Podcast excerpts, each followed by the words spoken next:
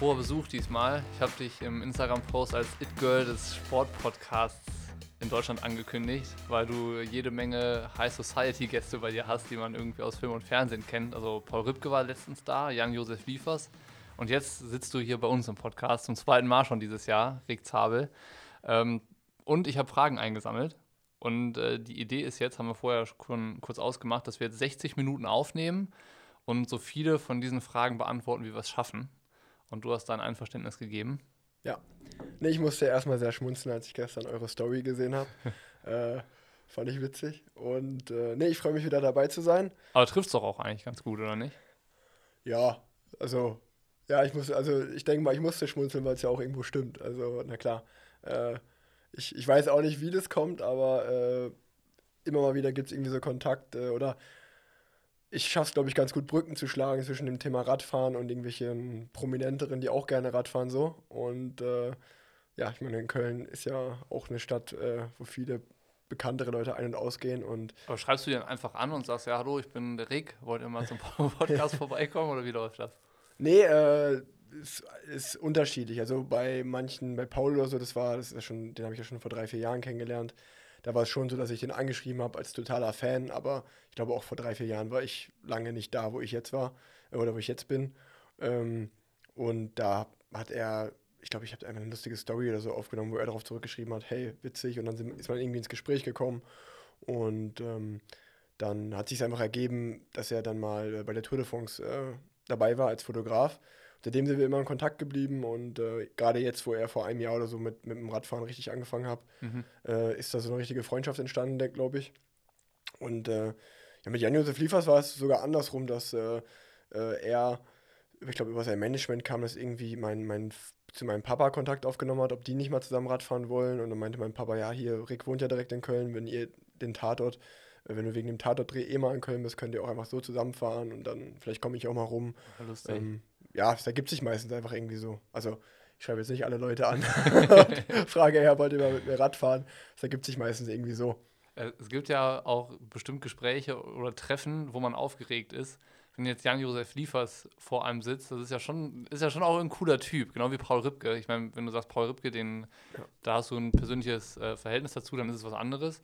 Aber bist du da nervös oder denkst du, boah, geil, dass die jetzt hier, hier sitzen? Ähm, ja, ich freue mich natürlich sehr. Äh, also bei Jan-Josef Liefers war es so, mit dem bin ich vorher schon zwei, dreimal Rad gefahren, auch was länger. Und beim Radfahren hat man ja meistens dann Zeit, sich gut auszutauschen. Da habe ich schon direkt gemerkt, äh, der ist auch ein super authentischer, netter, cooler Typ so auf dem Rad. Von daher war ich da nicht groß nervös, weil ich wusste, ey, Ja. das wird cool. Und äh, er ist vor allen Dingen gleichgesinnt durchs Radfahren. Und äh, ja, mit Paul, das hat sich auch so ergeben. Also klar, als ich vor drei, vier Jahren ihn das erste Mal kennengelernt hatte, da war ich super nervös. Das war, da war ich auch ein totaler Fanboy. Und äh, mittlerweile ist es irgendwie, ist dann ganz cool, wenn man dann auch, äh, ja, ich sag mal, auf Augenhöhe miteinander sprechen kann. Ja, man unterhält sich ganz anders auf jeden Fall. Ja, ja, ja. Welche Wunschgäste gibt es noch? Und dann kommen wir gleich auch zu den Fragen, die ich eingesammelt habe. Ach, Wunschgäste, ich bin jetzt auch kurz vor, ich glaube jetzt übernächste Woche kommt Episode 50 raus. Ähm, ist auch dann schon ein schönes Jubiläum und von den Gästen, die ich bis jetzt dabei hatte, waren äh, schon viele dabei, die ich mir so vorgenommen hatte. Also zum Beispiel meine absoluten Wunschgäste waren, als ich angefangen habe mit dem Podcast, war, auf jeden Fall mein Dad, ähm, auch äh, Christina Vogel, Jens Vogt, ähm, einfach Menschen, wo ich, wo ich sage, die haben eine interessante Geschichte. Ähm, die waren dabei. Ähm, ich, würde, ich würde sehr gerne mal äh, Tommy Schmidt dabei haben. Den habe ich jetzt äh, geil, vor, ja. vor kurzem auch äh, über Köln Connection und ein bisschen Sport und so kennengelernt. Äh, und Tommy, Tommy hat schon gesagt, ey, ich habe mit Radfahren gar nichts am Hut. Äh, aber ich glaube, das kann man trotzdem, kann man trotzdem irgendwie eine ganz gute Ist aber Folge immerhin äh, Fußballfan von der richtigen Mannschaft, wenn ich das so sagen darf, auch wenn dir das nicht passt. Aber ist, äh, Ist auch, äh, Gladbach ist auch ein cooler Verein, den respektiere ich sehr. da gibt es auch gleich noch eine Frage dazu, was äh, mit deinem Sohn passieren würde, wenn er sich en dazu entscheidet, Schalke-Fan zu werden. Ah, ich glaube, bis dahin gibt es den Verein nicht mehr, wenn es so weitergeht.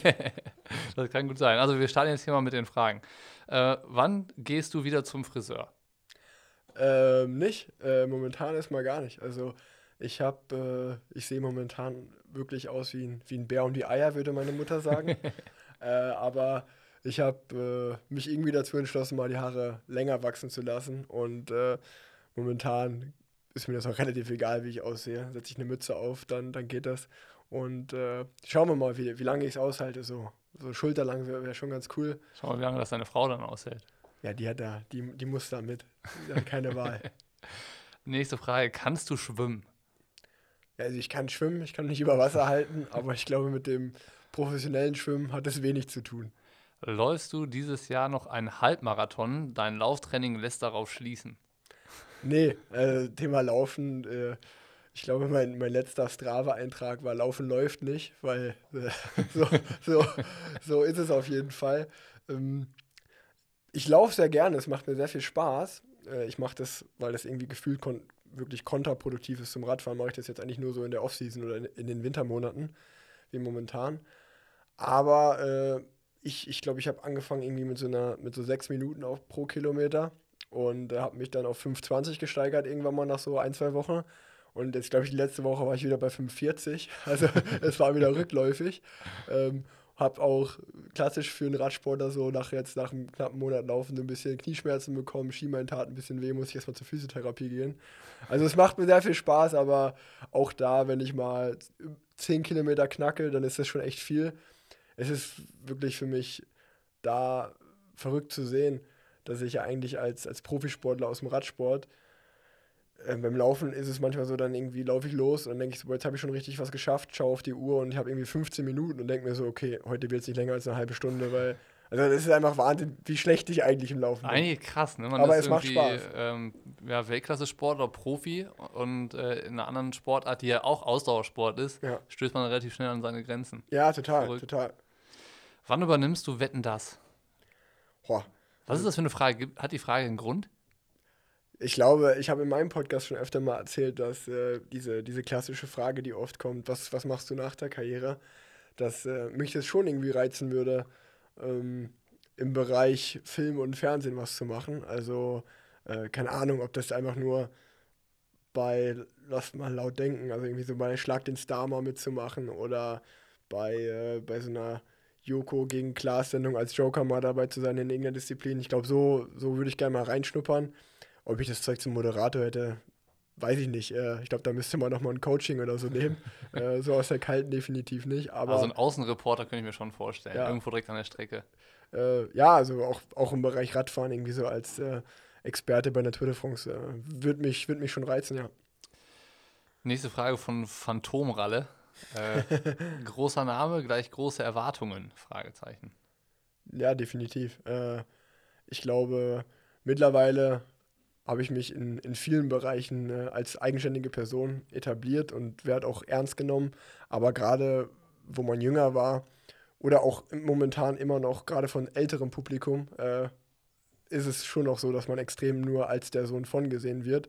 Und äh, das ist das ist was, wo man wirklich äh, mit, mit klarkommen muss, würde ich sagen, so im Nachhinein. Also jetzt so, wenn, wenn man älter ist und das mal so ein bisschen ja, zurückschaut, bin ich oft darüber verblüfft mittlerweile. Oder kommt es mir sogar vor, dass ich vielleicht, als ich jünger war, sogar manchmal mental stärker war. Da war das gar, gar nicht so ein großes Thema für mich. Aber ja, umso älter ich werde, merke ich schon, dass mich der Vergleich immer mehr nervt, wenn man ja einfach irgendwie selber jetzt seit Jahren dabei ist und auch erwachsen ist. Ähm, aber ja, ich sag mal, mir war, ich habe relativ schnell nach ein, zwei Profi-Jahren gemerkt, dass es zu der ganz großen Radkarriere, die mein Vater hingelegt hat, äh, äh nicht reichen wird. Äh, aber trotzdem, wenn ich, wenn ich äh, das einfach ausblende, was mein Vater geschafft hat und einfach mich auf meine Karriere konzentriere und so sehe, was ich bis jetzt geschafft habe, glaube ich, äh, kann oder bin ich für mich damit sehr zufrieden. Äh, habe sicherlich auch noch ein paar Ziele, aber ja, ich, ich versuche immer daran zu erinnern, dass ich, als ich angefangen habe, waren wahrscheinlich äh, hunderte von Kids mit mir auf der Rennstrecke unterwegs, die denselben Traum hatten wie ich. Und äh, wenn ich jetzt mal so schaue, sind davon, also aus mein, um, unmittelbar aus meinen Jahrgängen ist so ein Pascal Ackermann und Nils Polit, äh, Phil Bauhaus und ich sind da vielleicht von übrig geblieben.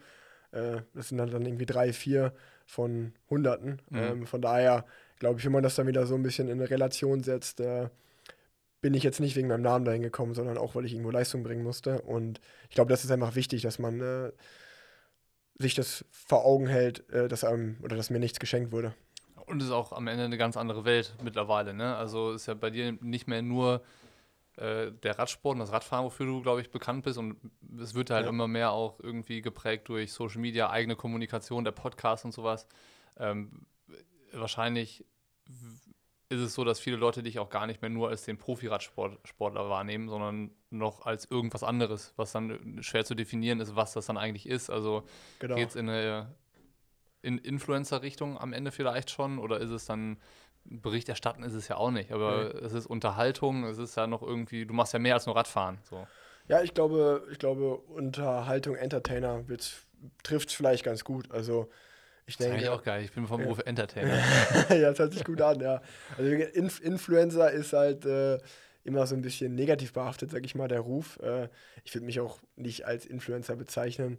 Natürlich ist Social Media oder gerade Instagram äh, ein, ein, ein großes Sprachrohr von mir. Äh, und da hat man sich schon irgendwie eine Community aufgebaut. Äh, aber ja, ich glaube, der große Unterschied zu den meisten Radprofis ist, dass ich einfach viel darüber spreche und auch sehr offen bin, wie mein Alltag aussieht, wie mein Leben aussieht. Und äh, das, das, hat viele Gründe. Also erstens habe ich damit kein Problem äh, und mir macht das auch sehr viel Spaß. Und zweitens denke ich auch, dass äh, der Radsport, also äh, der Radsport macht es mir sehr einfach. Es gibt jetzt nicht so viele Typen, äh, die, die da so sind wie ich, die da offen drüber sprechen und auch authentisch sich, die man vor der Kamera stellen kann und die da irgendwie ein Statement äh, machen können. Und ich glaube, da da gibt es nicht so viele. Wenn man einer da so ist, der so ist wie ich als Beispiel, das passiert dann manchmal von ganz alleine. Es war jetzt nicht so, dass, Voll. ich vor, ja, dass ich vor vier oder fünf Jahren da gesagt habe, ja, ich will jetzt äh, der, der Radsportler sein, der irgendwie äh, das und das verändert oder der da, dafür in ein paar Jahren wahrgenommen wird. Das ist einfach irgendwie passiert. Ja, ist doch cool. Machen wir mal weiter mit der Frage von Aaron 21392. Wie viel reparierst du an deinem Trainingsrad selbst? Wie gut sind deine Schrauberqualitäten? Ähm, auf jeden Fall äh, nicht besonders gut. Ich glaube, da, da würden die meisten äh, euer Hörer des Podcasts mich, äh, mich hinter sich lassen. Ähm, also klar, ich kann jetzt Reifen wechseln und äh, ich kann auch die, die oberflächlichsten Dinge an meinem, am Rad, an meinem Rad kriege ich schon selber hin. Aber es kommt schon das ein oder andere Mal im Jahr vor, dass ich äh, mal zum Radladen fahren muss und mir was reparieren lasse. Oder äh, also zum Beispiel, selbst wenn es so was Banales ist wie eine wie eine Speiche ist gebrochen, das kriege ich jetzt nicht selber hin, um ehrlich zu sein. Oft. Wer schafft das schon? Oft, äh, ja, aber oft, äh, also ich kenne einige Radprofis, die es selber können. Ne? Also ich muss sagen, in den meisten Fällen fahre ich irgendwie einfach zum Radladen. Oder äh, ja, es kommt auch noch vor, dass ich, äh, weil zum Beispiel mein Vater ist da wirklich das absolute Gegenteil, der, mhm. der lebt dafür, der ist ein absoluter Schrauber. Und dann fahre ich oft zu meinem Dad und helfe mir, lass mir von ihm helfen. Oder auch mal zu André Greipel, der wohnt ja auch nicht so weit weg, der, der kann das auch noch ganz gut. Also ich glaube, früher, früher wurde das mehr vermittelt als, als jetzt. Aber zur Verteidigung muss man ja auch sagen, dass wenn man so eine Hightech-Maschine mittlerweile fährt, wenn da irgendwas dran ist, äh, kann man ja zu den meisten Radläden auch gar nicht fahren, weil die sagen, ey, das haben wir nicht im Sortiment oder das, stimmt, ähm, ja. das können wir gar nicht äh, selber reparieren. Also das ist schon ein sehr nerviger Part, wenn mal was am Rad ist, dann äh, läuft es meistens darauf hin, dass man sich irgendwo meldet und irgendwelche Ersatzteile geschickt werden müssen und die eingebaut werden müssen. Ähm, das ist nicht mehr wie früher, dass man einfach irgendwie mal alles austauschen kann. Auf jeden Fall Frage beantwortet. Die nächsten beiden passen zusammen und zwar geht es um deinen Schnäuzer. Äh, wie hat der Schnäuzer beim Giro deine Aerodynamik beeinflusst? Watt hoch oder runter? Und die andere Frage ist, macht der Schnurres aerodynamisch was aus? Also, ja, also. Definitiv. Ja, ich wollte gerade sagen, also das ist natürlich einfach logisch, dass äh, glatte Haut schneller ist, als äh, wenn da ein Schnurrbart ist. Äh, aber ich glaube, wer, wer mich kennt, der weiß auch da, dass ich äh, schon auf vieles Wert lege. Aber ich werde niemals ein Typ werden, der sich die, der sich die Arme rasiert äh, äh, oder ja, komplett glatt rasiert durch die Gegend fährt. das ist dann so minimal das versuche ich einfach mit meiner, mit meiner Rennintelligenz wieder wegzumachen. Da ist dann Optik doch schon auch mitentscheidend. Ja, genau. Also, genau, ich will jetzt nicht irgendwie aussehen wie, wie frisch aus dem Labor, um hier die, den besten Aerodynamikwert hinzulegen. Nochmal hier ein Schwenk auf deinen Podcast. Möchte Marc GNTHR äh, wissen, hat die Arbeit am eigenen Podcast die Sicht auf die Medien- und Pressewelt verändert? Das ist auch ein Thema, wir hatten ja, als wir im März miteinander gesprochen haben, auch so ein bisschen, dass es ja alles sehr altbacken ist und mhm. angestaubt und so. Ähm, dann, ich meine, das ist jetzt über ein halbes Jahr her, da ist ja echt nochmal viel passiert, bei dir auch. Wie siehst du das? Ich glaube, es wäre, äh, da würde ich jetzt jedem wirklichen Journalisten nahe treten, äh, wenn ich mich mit denen vergleichen würde, nur weil ich einen Podcast mache. Ich glaube, das ist schon noch ein, ein Riesenunterschied, äh, was, was die leisten und äh, was irgendwie mein Podcast als oder die Recherche, die ich vor einer Podcast-Folge betreibe.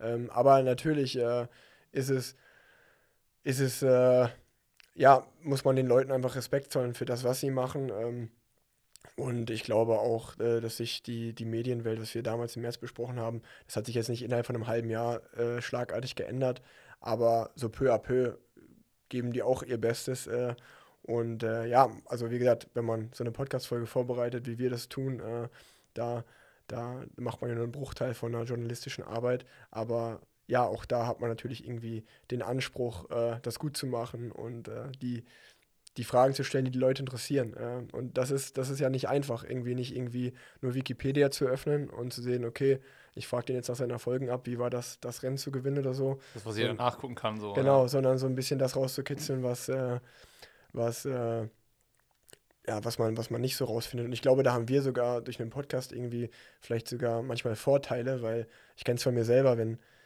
wenn ich jetzt einfach nur einen Interviewtermin habe, da gehe ich immer ein bisschen äh, zurückhaltender ran und skeptischer ran. Irgendwie, weil man ja doch immer die, das Vorurteil hat, so, okay, vielleicht wird das irgendwie zerrissen. Ich muss ganz genau aufpassen, was ich sage, damit mir irgendwie nicht der Satz umgedreht wird. Gerade im Radsport ist es ja so, dass man kein Interview machen kann, ohne irgendwie zum Dop Thema Doping gefragt zu werden. Und äh, wenn man da eine Aussage macht, die vielleicht nicht so 100% korrekt ist, dann hat man, kann einem das schon mal um die Ohren fliegen. Und äh, ich glaube, da. Liegt dann aber auch an der Zielgruppe, glaube ich. Weil wenn du jetzt einfach zu sicherlich. größeren Medien gehst, die ja. erreichen halt irgendwie den, den Hans Meyer aus, aus was weiß ich von wo. Und äh, so Podcasts jetzt deiner oder unserer, ja. das geht halt an Sport interessiertes Publikum, die können halt dann auch mal so ein bisschen zwischen den Teilen zuhören. Genau, genau. Aber das meine ich so. Ich glaube, wenn jetzt jemand zu euch in den Podcast kommt, oder so wie ich, der hier hinkomme, äh, deswegen habe ich auch gerade am Anfang gesagt, so hier komm, stell mir alle Fragen, das passt schon, mhm. weil ich irgendwie nicht bei euch habe ich ein Vertrauen und da, da weiß ich, äh, dass wir irgendwie gleichgesinnt sind und äh, bei, bei, einer, bei einer Zeitung geht es halt immer noch auch darum, dass irgendwie am Ende eine gute Überschrift dasteht ja. und äh, sich dieser, dieser Bericht halt möglichst oft gelesen wird. Und ja, äh, ja das ist äh, dann schon noch ein Unterschied. Ich glaube, da, da haben wir es einfacher, wenn Sportler zu uns kommen, dass die einfach einen großen, äh, groß, größeres Vertrauen zu uns haben, als es in einem Interview der Fall ist. Wenn wir beim Thema Vertrauen sind, kann ich auch jetzt eine sehr intime Frage stellen. Wen würdest du am liebsten in der Sauna treffen und wen auf keinen Fall? Oh, ich bin überhaupt kein Saunagänger. Also ich glaube, äh, das ist so, das ist so ein Punkt zwischen mir und meiner Frau immer. Die würde immer sehr gerne, sehr gerne in die, in die Sauna gehen. Und äh, ich bin da absolut gar nicht für zu begeistern. Aber wen würde ich, wen würde ich gar nicht gerne in der Sauna treffen? Ähm, höchstwahrscheinlich wirklich irgendeinen irgendeinen äh, Hardcore-Fan, sag ich mal, der dann äh, einer kennt und irgendwelche Fragen stellt. Ja. Äh, weil ich glaube, das ist schon unangenehm, wenn man dann irgendwie so, sich so nackt gegenüber sitzt oder nebeneinander sitzt und wird da, wird da ausgefragt. Und wen würde ich gerne mal in der Sauna treffen?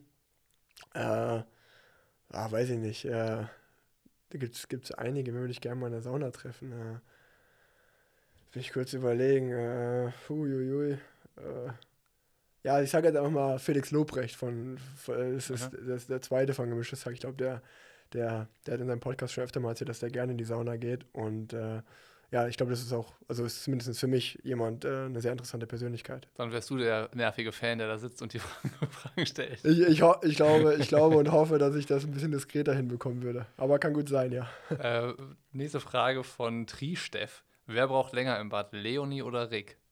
Äh, Leonie auf jeden Fall. Also ich, ich bin niemand. Die Frage der, müsste man ihr dann auch nochmal ja, stellen. Ja, nee, das stimmt, aber äh, ich glaube, da wird sie mir auch äh, zustimmen. Also ich glaube, ich bin jetzt niemand, der extrem viel äh, Zeit im Bad braucht. Äh, das ist ganz lustig, weil wir zum Beispiel beim Giro jetzt war ich, war ich lange mit Davide Cimolai auf dem Zimmer, ist ein Italiener. Und der ist so wirklich das genaue Gegen, Gegenbeispiel. Das sind die Augenbrauen gezupft und der Bart ist genau, äh, da ist kein Haar, wo es nicht sein sollte. Ja. Und er braucht halt wirklich sehr lange im Bart. Und da habe ich auch ziemlich, boah, ey, da, weißt du, was du mit deiner Zeit alles anstellen könntest, wenn du nicht immer so ewig im Bart wärst. Aber ja. Wie wird man so cool wie Rick, möchte einer wissen. Das ist ja eigentlich daran anschließend eine ganz passende Frage. wie wird man so cool? Ja, ich meine, das ist ja erstmal ich glaube, es gibt selten jemanden, der sich selber als cool bezeichnet. Das, stimmt, äh, das ja. wäre, glaube ich, jetzt auch ein bisschen so, ey, guck mal, ich bin so cool werdet so cool wie ich, ist, glaube ich, ein äh, bisschen, bisschen äh, unsympathisch.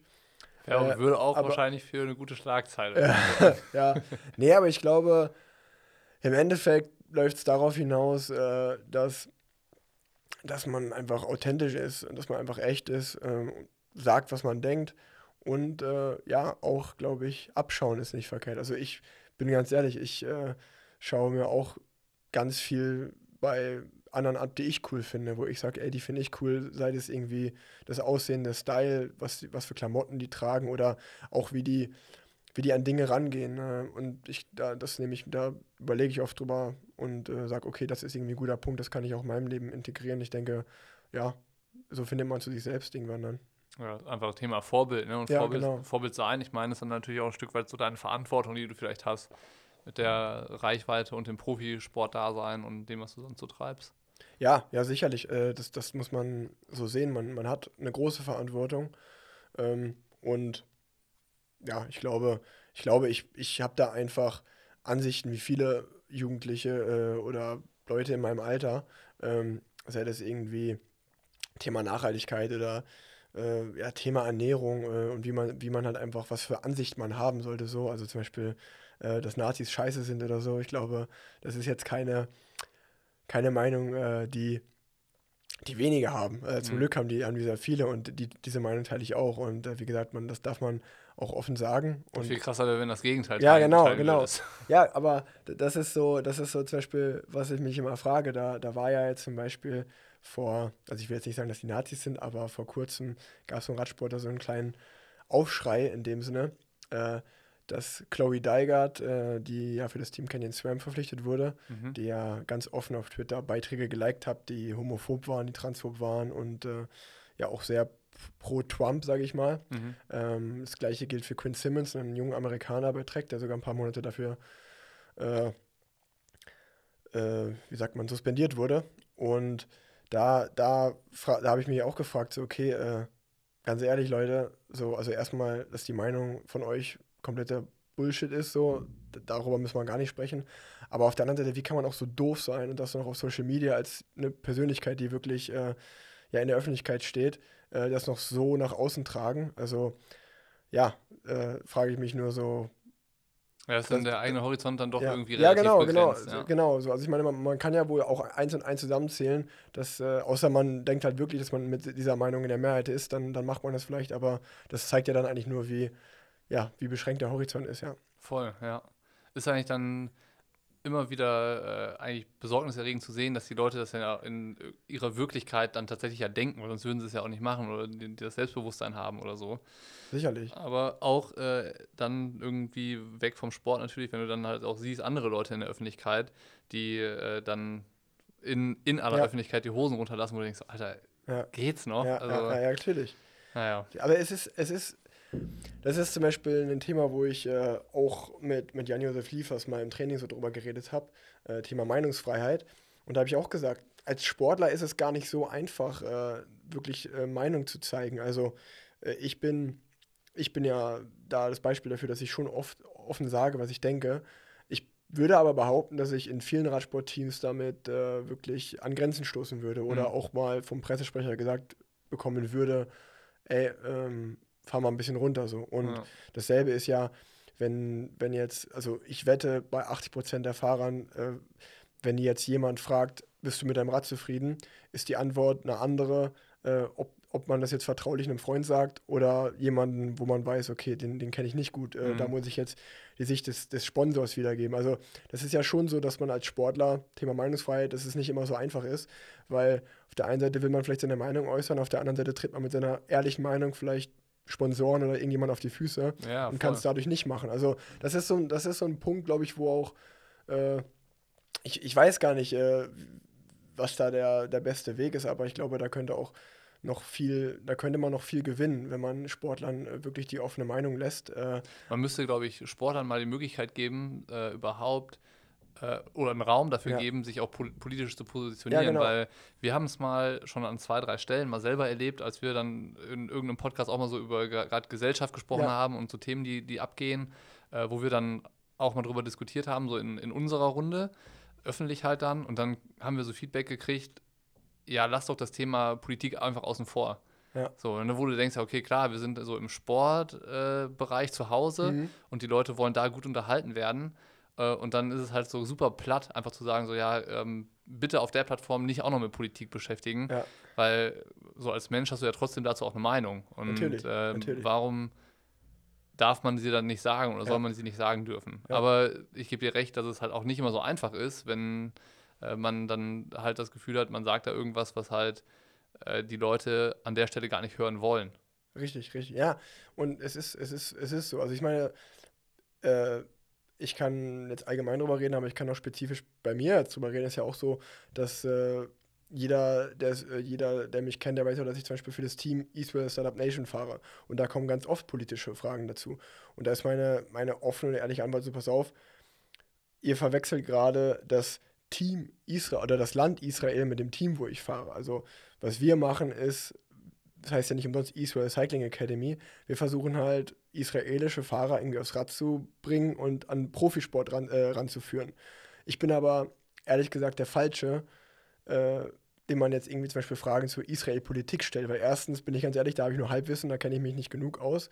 Und zweitens äh, ist es auch so, dass da sind wir ja bei dem Thema, was kann man da schon offen sagen als Sportler in dem Team, wo man fährt. Also ich würde behaupten, dass wenn man jetzt auf einmal sagt, hey, äh, man schießt da total gegen, dann wird es nicht lange dauern, dann ist man gekündigt. Das, ist- das ist ja so das, Ja, was klar. ich meine mit, Ja. mit Thema Meinungsfreiheit.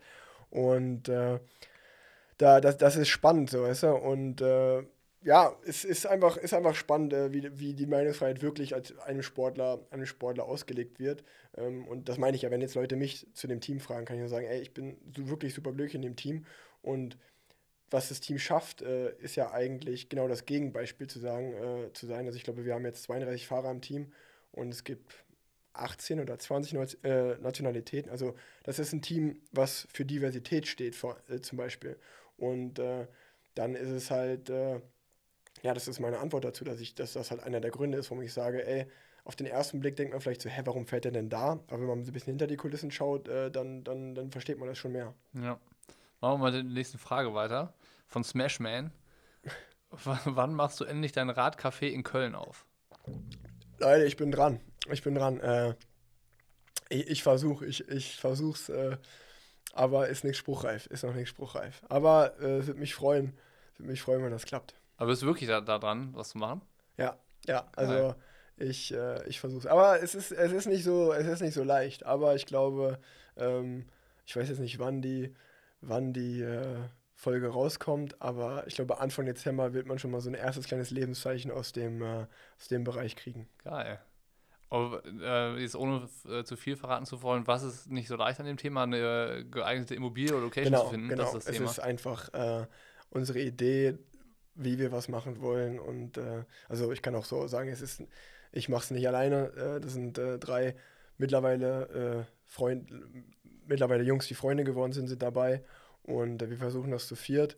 Und ähm, die, wir haben, eigentlich ist unser Konzept und die Idee fertig, aber wie du sagst, wir, wir schauen uns immer mal wieder eine Immobilie an. Aber es war jetzt noch nicht das dabei, wo wir sagen, okay, das ist es. ja, geil. Also wenn ihr, wenn ihr was habt, meldet euch gerne. was, was muss die Immo- die Immobilie denn erfüllen?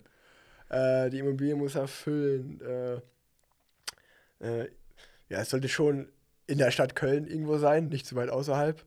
Äh, es darf halt nicht zu groß sein, aber auch nicht zu klein. Die Miete sollte bezahlbar sein. Und äh, ja, der, der Rest muss man schauen. Also relativ, ich lasse mal das Feld relativ offen jetzt. Das ist tatsächlich sehr offen gelassen, ja, mal gucken. Ähm, aber spannend. Hinterhof, ein Hinterhof oder sowas wäre cool. das wäre geil. Ja. Also so klassisch dann, irgendwie Ja, ein bisschen ja. Industrie, Loft, Charme. So, sowas wäre sowas wär natürlich absolut Bombe, ja. Ja, geil. So, aber den Traum, ich habe äh, letztens als ähm, hier das Red Pack in äh, Hamburg am Fischmarkt das Ja. Ding da aufgemacht hat, habe ich so mal so eine kleine Bildergalerie bei uns veröffentlicht dazu, was halt so ein Traum ist, den glaube ich ganz viele Leute so haben, so boah, das eigene Radsportcafé, so Ja. ein bisschen stylisch, so ein bisschen cool. Bin ich mal gespannt, Ja, man muss halt immer ein bisschen drüber aufpassen, wie, wie, viel, man, wie viel man sagt, weil ähm, auf der einen Seite bin ich ganz ehrlich, ist es eigentlich ein Wunder, dass es das in Köln noch nicht gibt, ja. weil Köln schon eine große Radszene hat. Ähm, deswegen, äh, ja, jetzt wo wir ein bisschen dran sind, äh, kann man ja sagen, dass da dann hoffentlich bald was kommen wird. super cool. ja. aber, äh, aber ja, so, also ich, ich habe mir auch das, was du gesagt hast, in Hamburg angeschaut ähm, und das ist auf jeden Fall ein Vorbild. Also das sieht, das sieht schon top aus. Ähm, die nächste Frage ist jetzt einmal ein bisschen sportlicher. Wie viel Watt kannst du maximal treten? Ähm, maximal fahre ich so, ich würde sagen, 1550 im Peak in, in einer Pedalumdrehung, was jetzt eigentlich für einen Sprinter gar nicht so viel ist. Ähm, da gibt es Leute, die fahren deutlich mehr. Aber äh, ich, ich bin eigentlich eher dafür bekannt, dass ich so einen, so einen Drag-Sprint habe. Also ich kann relativ lang eine, eine hohe Wattzahl haben, ohne einen riesen Peak dabei zu haben. Also ich glaube, mein, mein Langzeitsprinter. Genau, mein aller, allerbestes ist so äh, in, einem, in einem Sprint bei der Tour of California 2017 war das, da ist nur noch Peter Sagan an mir vorbeigefahren. Da hatte ich, glaube ich, 37 Sekunden 1000 noch was, 1020 oder so. Und äh, jetzt zum Beispiel, wo ich das Bergtrikot gewonnen habe äh, beim Giro auf der ersten Etappe, da hatte ich einen Effort von einer Minute 35 von, ich glaube, 770, 780 Watt über eineinhalb Minuten. Aber danach bin ich auch dann auch Das ist schon mächtig, ja. Krass.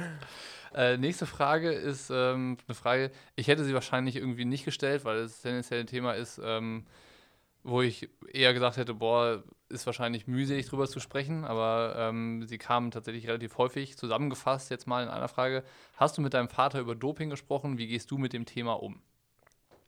Ja, also ich als aktiver Sportler im Jahr 2020 habe natürlich eine ganz klare Anti- Anti-Doping-Haltung und äh, ja, also im, ich bin froh darum, dass in meiner aktiven Karriere ich noch nie irgendwie näher in Kontakt gekommen bin damit. Oder was ist nicht näher? Gar nicht in Kontakt. Das meine, genau so was meine ich. So, das ist so eine Aussage, da muss man aufpassen, was man sagt. Äh, ähm, ja, gar nicht in Kontakt gekommen bin damit.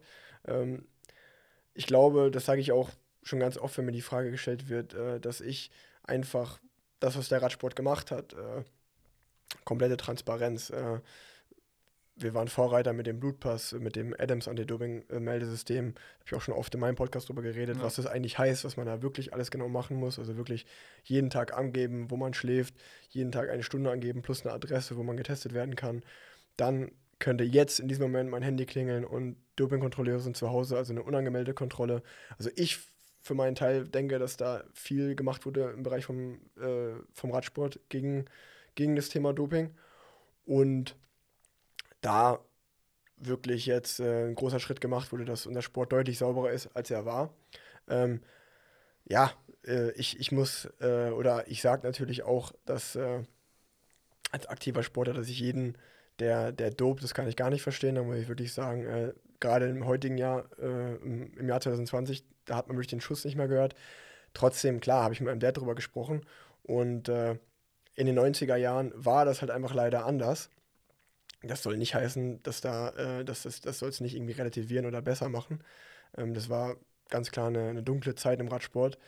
Und äh, ich glaube, mein, mein Dad hat dazu selber schon genug und alles gesagt. Äh, er, er hat sehr lange gedopt. Äh, er hat, glaube ich, auch mal in, in einer Zeitung von der Süddeutschen Zeitung mal offengelegt, was alles.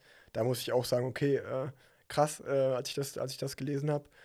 Ähm, so für mich, ich meine, klar, als Sohn ist es nicht schön, das zu hören. Und äh, ich gerade, also das, das, was den meisten Leuten wahrscheinlich irgendwie im Kopf sein wird, ist so das Interview mit Rolf Aldag und äh, meinem Dad zusammen äh, bei, bei, so einer Telekom-Pressekonferenz. Äh, da war ich noch sehr klein, muss ich sagen. Mhm. Äh, das habe ich, äh, da, da muss ich so in der sechsten, siebten Klasse, glaube ich, gewesen sein.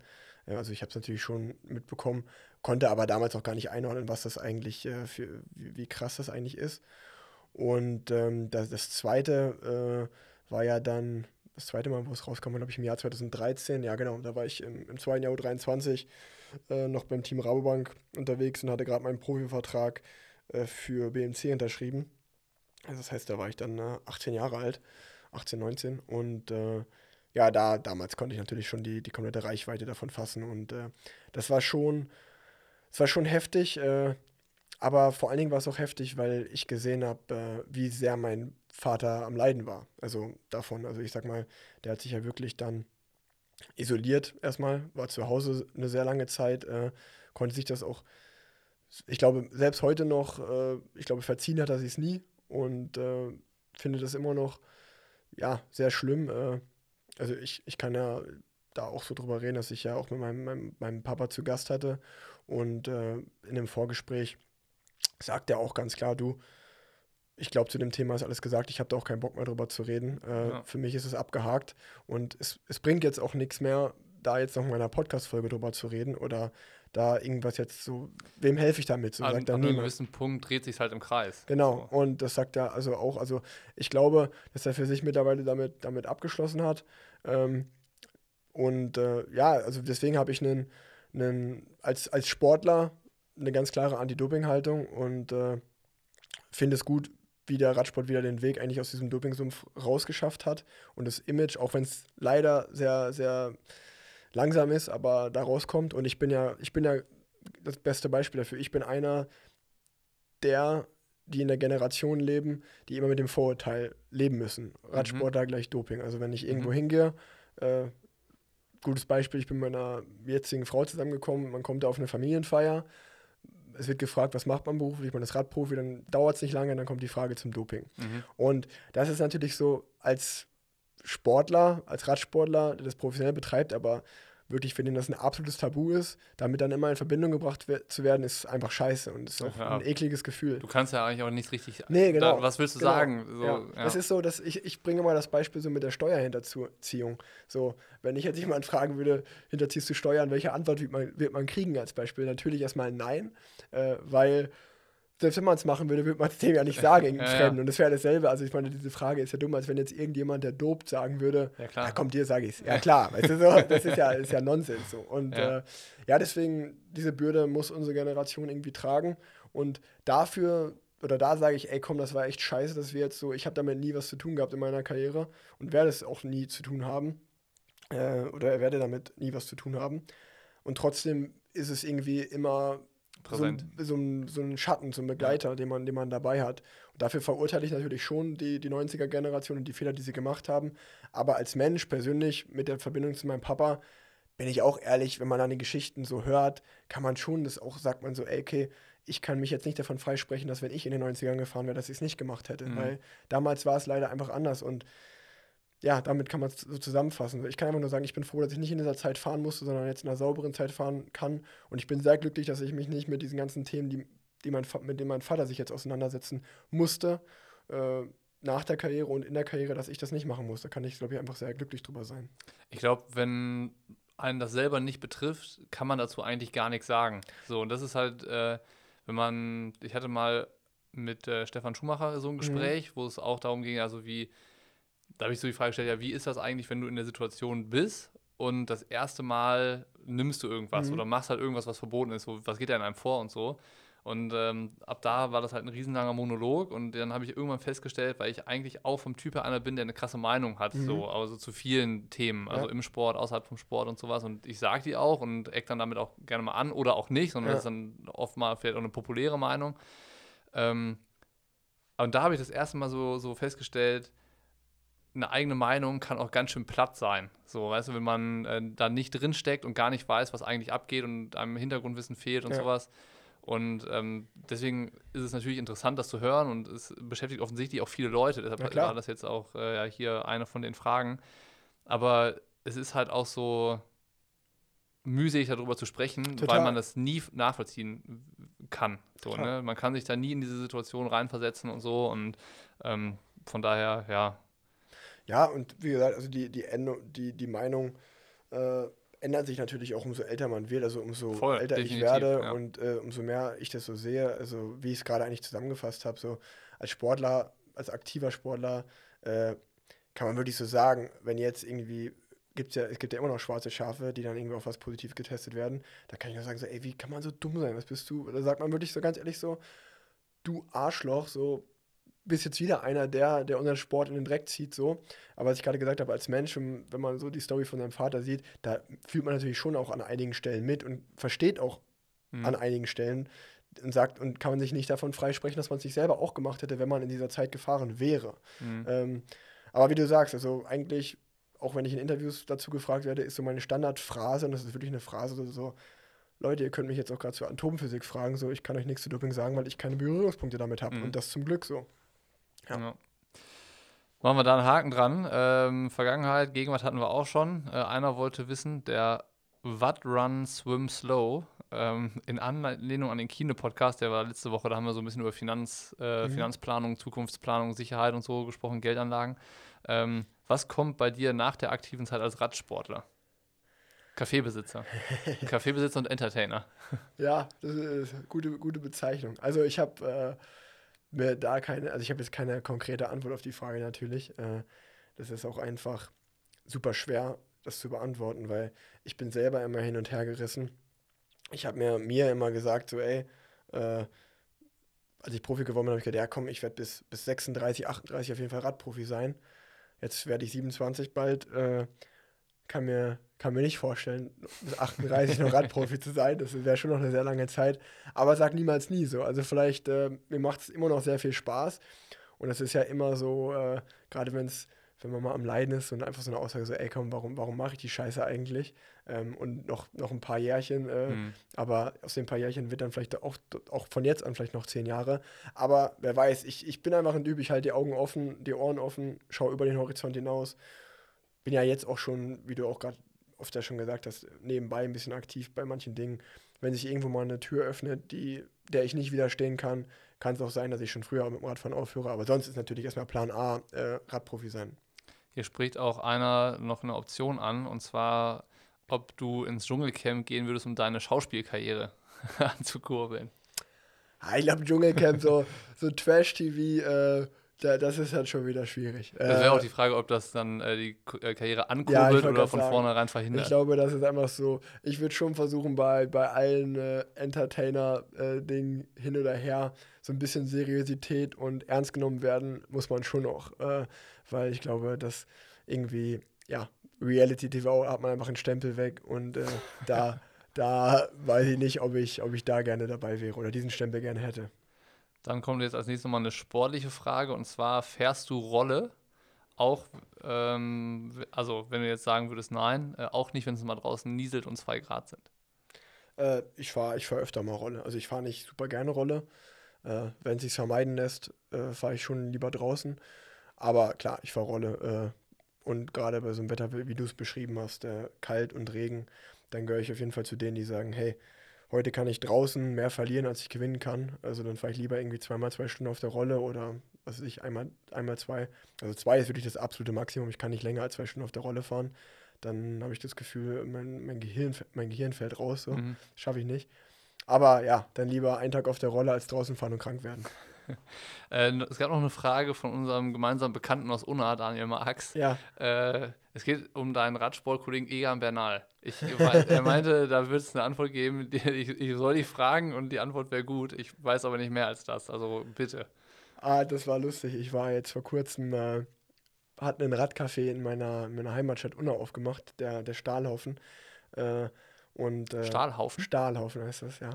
Ähm, und die haben, äh, die haben ja ein Radcafé aufgemacht und der Betreiber ist, äh, oder der, der das aufgemacht hat, ist einer meiner besten Freunde, äh, Norbert. Mit dem habe ich mal eine Bikepacking-Tour gemacht. Da gibt es auch eine, eine, Folge 4, ist es, glaube ich, in meinem Podcast. Bin ich von Köln nach Hamburg mit dem zusammengefahren. Und äh, ja, schon ein langer Freund. Ich, der hat jetzt das Café aufgemacht, ich war mal da. Und dem sein Papa war auch dabei. Und dem mhm. sein Vater, Attila, äh, hat auf jeden Fall großer Radsportfan, aber hat sehr wie soll man das sagen, sehr kontroverse Ansichten manchmal. Und ich weiß nicht, wie es gekommen ist, aber auf jeden Fall war Daniel war auch da. Und äh, irgendwann ist eine Diskussion entstanden zwischen Daniel und Attila, ähm, allgemein den Radsport. Und irgendwann ging es halt sehr um das Team Ineos und Egan Bernal. Und Attila hat halt gesagt, dass er, also seine Behauptung war, Egan Bernal hat die Tour nur gewonnen, weil er bei Ineos fährt. Da habe ich gesagt, ja, schwierig. Also Egan Bernal ist schon auch ein richtig guter Fahrer. also, also ich weiß jetzt, also das ist, kann man natürlich nicht sagen so, aber äh, also Ineos wird ihm jetzt sicherlich nicht geschadet haben, diesen, das wird ihm schon geholfen haben, da zu fahren. Aber ich glaube schon, dass er es drauf hat, auch in einem anderen Team die Tour zu gewinnen, weil es einfach ein guter Fahrer ist.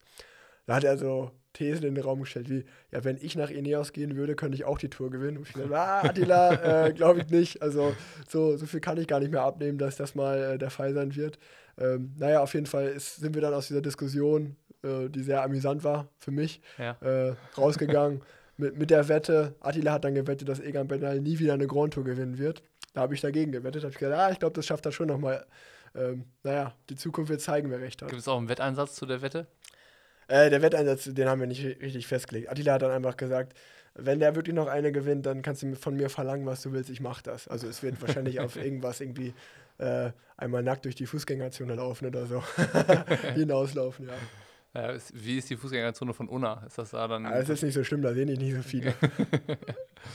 äh, Chris SHMD möchte deinen täglichen Ablauf kennenlernen, inklusive Training. Mein täglicher Ablauf. Äh, also vor Baby, ich kann nur vor, vor Baby reden. Ich weiß, wir haben gerade schon mal im Vorgespräch kurz geredet, dass äh, mein, mein Ablauf völlig weg ist, jetzt seitdem ich Papa bin äh, und ich überhaupt keinen Rhythmus mehr habe. Und ich, wenn ich jetzt bald anfange mit dem Training für die neue Saison, erstmal wieder in den Rhythmus reinfinden muss. Aber äh, ja, wenn du mich zu einem Tag in diesem Jahr im Sommer als Beispiel fragst, äh, wo ich noch nicht Vater war, äh, dann sieht das eigentlich so aus, dass ich mein, Wett mein Wecker klingelt, würde ich sagen, so zwischen, zwischen 7 und 8 Uhr. Dann frühstücke ich ähm, das, da ist immer ein Kaffee dabei, äh, ein Ingwer-Shot, äh, je nachdem. Mal ein Porridge, mal ein Müsli oder äh, ein Brötchen oder eine Scheibe Brot. Ähm, und dann, dann geht es eigentlich möglichst früh aufs Rad. Ich bin immer froh, wenn ich es früh aufs Rad schaffe. Das heißt so 9 Uhr. 9 Uhr ist eine schöne Zeit, um loszufahren. Und äh, ja, dann absolviere ich mein Training. Ich würde mal sagen, so eine, so eine Durchschnittstrainingsdauer sind so vier Stunden. Ähm, es gibt Tage, da fährt man natürlich 5, 6, eine lange Ausdauereinheit. Mhm. Es gibt Tage, da fährt man nur 2 oder 3 und fährt Intervalle, deswegen sage ich mal Durchschnitt 4 Stunden. Dann komme ich wieder, dann gehe ich duschen, dann versuche ich relativ schnell äh, Mittag zu essen. Und dann ist eigentlich auch schon wieder der Tag vorbei, um ehrlich zu sein. Und äh, ich glaube, das ist so einer der Hauptgründe, da ich, dass ich noch immer mal wieder was nebenbei mache, weil man, wenn man dann irgendwie um 14 Uhr fertig ist mit dem Tag, hat man ja noch viel, ja. äh, viel Zeit. Und äh, wenn man dann ein bisschen kreativ ist wie ich, dann fällt einem immer noch mal was ein. Äh, jetzt habe ich natürlich eine Familie, werde dann wahrscheinlich viel Zeit mit denen verbringen.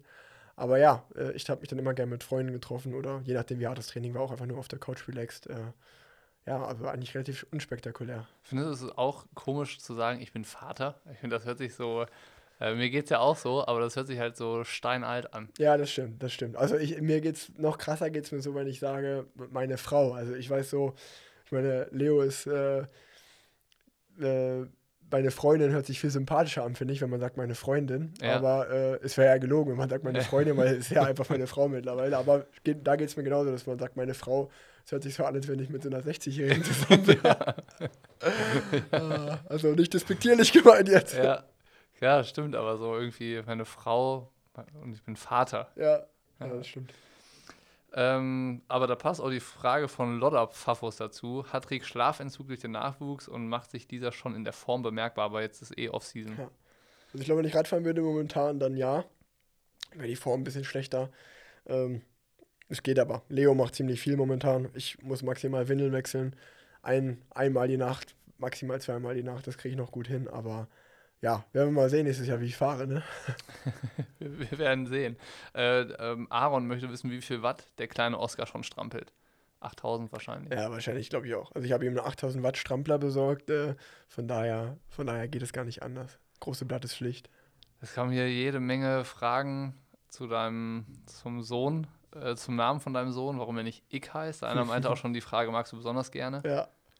Ja, die ist so, die ist so richtig die originell. Die, die, die, die habe ich, hab ich erst ganz, ganz selten in meinem Leben gehört. Erik, Rick, ich.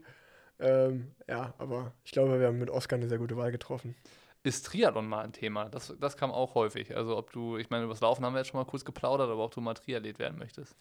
Ähm, nein, äh, kann ich glaube ich ganz klar sagen. Also dafür bin ich einfach, äh, wenn ich, wenn ich irgendwie was mache, dann will ich es auch richtig machen. Und äh, ich bin im Laufen und, und Schwimmen so weit weg. Äh, das, äh, das würde ich gar nicht erst probieren, das wäre hoffnungslos.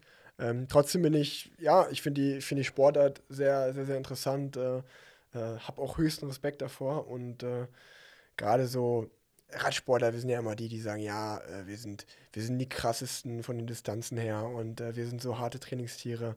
Ähm, da muss ich schon sagen, dass ich da schon noch die Triathleten darüber stellen würde. Also wenn man mal irgendwie in Mallorca im Trainingslager war, im Hotel und auch mit so einem Triathleten professionellen, da, der dabei war.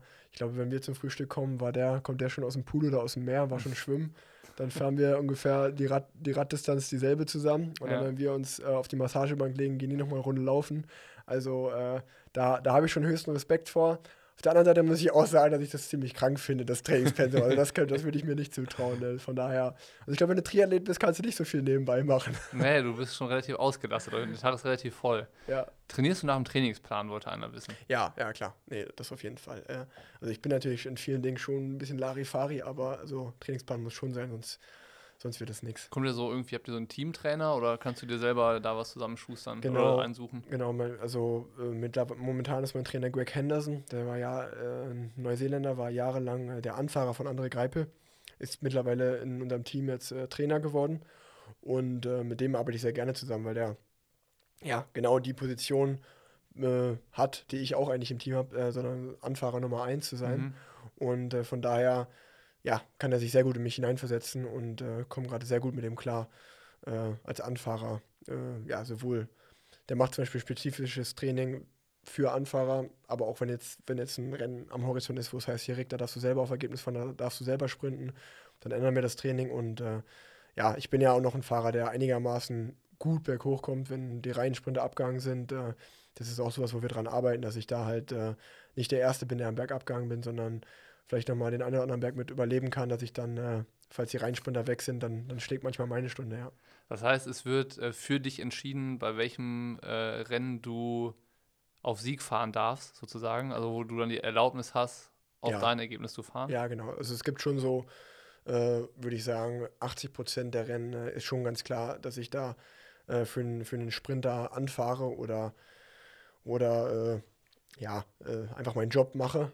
Aber es gibt auch immer die Rennen im Jahr, wo ganz klar gesagt wird, hier Rick, äh, die drei, vier, fünf Rennen, äh, behalt die mal im Hinterkopf. Äh, da, da erwarten wir auch was von dir, da, da bist du der Mann fürs Ergebnis. Und ich glaube, gerade dieses Jahr, äh, ich glaube, ich hatte drei Chancen, äh, was jetzt in der Corona-Saison natürlich äh, einfach dadurch geschuldet war, dass es so wenig Rennen gab. Ähm, hatte ich drei Chancen und ich glaube, ich war Fünfter, Fünfter, Dritter. Also da war das Team schon sehr zufrieden mit. Deswegen hoffe ich auch, dass gerade jetzt in den nächsten Jahren dann vielleicht noch sich die, die Verteilung ein bisschen mehr zu 50-50 verschiebt. Damit wäre ich auch zufrieden. Wir kommen hier langsam zum, zum Ende von unseren 60 Minuten Frage-Antwort-Spiel. Äh, eine habe ich noch. Döner mit Joghurt oder Knoblauchsoße? Ah, äh, ja, mittlerweile bin ich verheiratet, da gehe ich auf die Knoblauchsoße. das ist alles egal. Ähm, ja, dann, um das ein bisschen auszubauen, was ist dein Lieblingsessen? Ja, da gibt es viel. Also zum Beispiel, da muss ich auch ganz ehrlich sagen, äh, das Thema Ernährung bei mir, glaube ich, das ist, wo am meisten Luft nach oben ist. Also, am meisten Potenzial. Ja, auf jeden Fall. Also wie gesagt, ich bin, ich bin sehr diszipliniert, äh, äh, was das Training angeht und äh, bin da auch total ehrgeizig. Aber Thema Ernährung äh, ist wirklich, oder beim Thema Essen, da bin ich echt undiszipliniert. Und äh, das ist jetzt zum Beispiel auch was, wo ich jetzt, äh, bin ich in so einem Alter, wo man wirklich jede, jede Schraube schauen muss, wo man noch besser werden kann. Und das ist auf jeden Fall eine der Schrauben, wo ich sage, okay, wenn ich jetzt nochmal einen Step irgendwie machen will, um nochmal besser zu werden, ist es auf jeden Fall die Schraube, wo man am meisten drehen muss. Ähm, ich, ich esse einfach zu gerne. Und äh, das Problem ist, ich habe auch die Schwächen genauso für, für die ganzen Fastfood-Mist. Also ich bin, ich gehe schon gerne zu McDonalds, ich esse schon gerne Pizza, ich esse gerne Burger und ja, äh, ja. Döner. Also alles, was halt so. Das ist nicht so, dass ich esse richtig gerne Nüsse. So, nee, genau, genau. Wäre, das, das ist einfach nicht der Fall. Also ich, ich kriege das dann schon hin, das zu essen, auch ein Salat, aber ja, ein Salat löst jetzt bei mir nicht den Effekt aus, den halt eine, eine frische Pizza bei mir auslöst. Das ist und, immer mit äh, Mühe verbunden. Genau. Und äh, auch so auch so abends auf der Couch, wenn man dann irgendwie mal einen coolen Film äh, sitzt oder so, dann bin ich schon so ein Typ, äh, das ist zum Beispiel was, was Le wo Leo sich immer drüber lustig macht, so ich, ich, ich liebe halt auch Gummibärchen. Mhm. Und ich bin dann so, ich mache dann die Tüte auf, nehme eine Hand, gehe auf die Couch, esse die Hand und da, da fängt ja schon mal an, so, dass halt disziplinierte Menschen würden aber nichts dabei snacken, ja, aber ja. Ich, ich muss irgendwie was dabei snacken. Und dann gehe ich hin, nimm halt eine Hand, dann setze ich drei Minuten, stehe ich wieder auf, hol mir die nächste Hand. Und dann sagt sie so, hol dir doch einfach direkt die ganze Tüte, du isst die doch eh. Ja. Dann sage ich so, nein, nein, nein, ich esse die nicht. Und dann ist es wirklich so, dann hole ich mir halt fünf Hände, bis noch drei Gummibärchen drin sind und dann lasse ich die drin für den nächsten Tag, einfach, dass ich mir sagen kann, ich habe nicht die ganze Tüte gegessen. Ja, also da bin ich schon undiszipliniert. Also Psycho, im Psychospielchen und äh, also selbst äh, Psychotrick bist du richtig gut. Ja, mega, mega. Also ich, äh, ich weiß schon, wie man sich selber verarscht, ja. Das ist doch, äh, das ist auch mit einer der wichtigsten Eigenschaften, gerade wenn es um Ernährung geht. Ja. Ähm, ja, vielen Dank erstmal an der Stelle. Ich, Ich, habe hab- zu danken. ich habe nicht alle Fragen so beantwortet, sondern wir sind ja da jetzt auch zusammenfassend drüber gegangen, sonst hätte ich da dreimal die gleichen Fragen stellen müssen. Ähm, ja, nächsten Podcast-Termin haben wir in neun Monaten dann. Alles klar. wie, wie, Ich bin, ich bin dabei. Perfekt. Dann äh, ich drücke dir die Daumen, dass Tommy Schmidt bei dir vorbeiguckt zum Podcast, dass du Ah, Felix Lobrecht in der Sauna begegnest und dass ihr bald eine passende Immobilie für das Radcafé gefunden habt, damit wir auch endlich mal eine Anlaufstelle haben. Ich danke dir.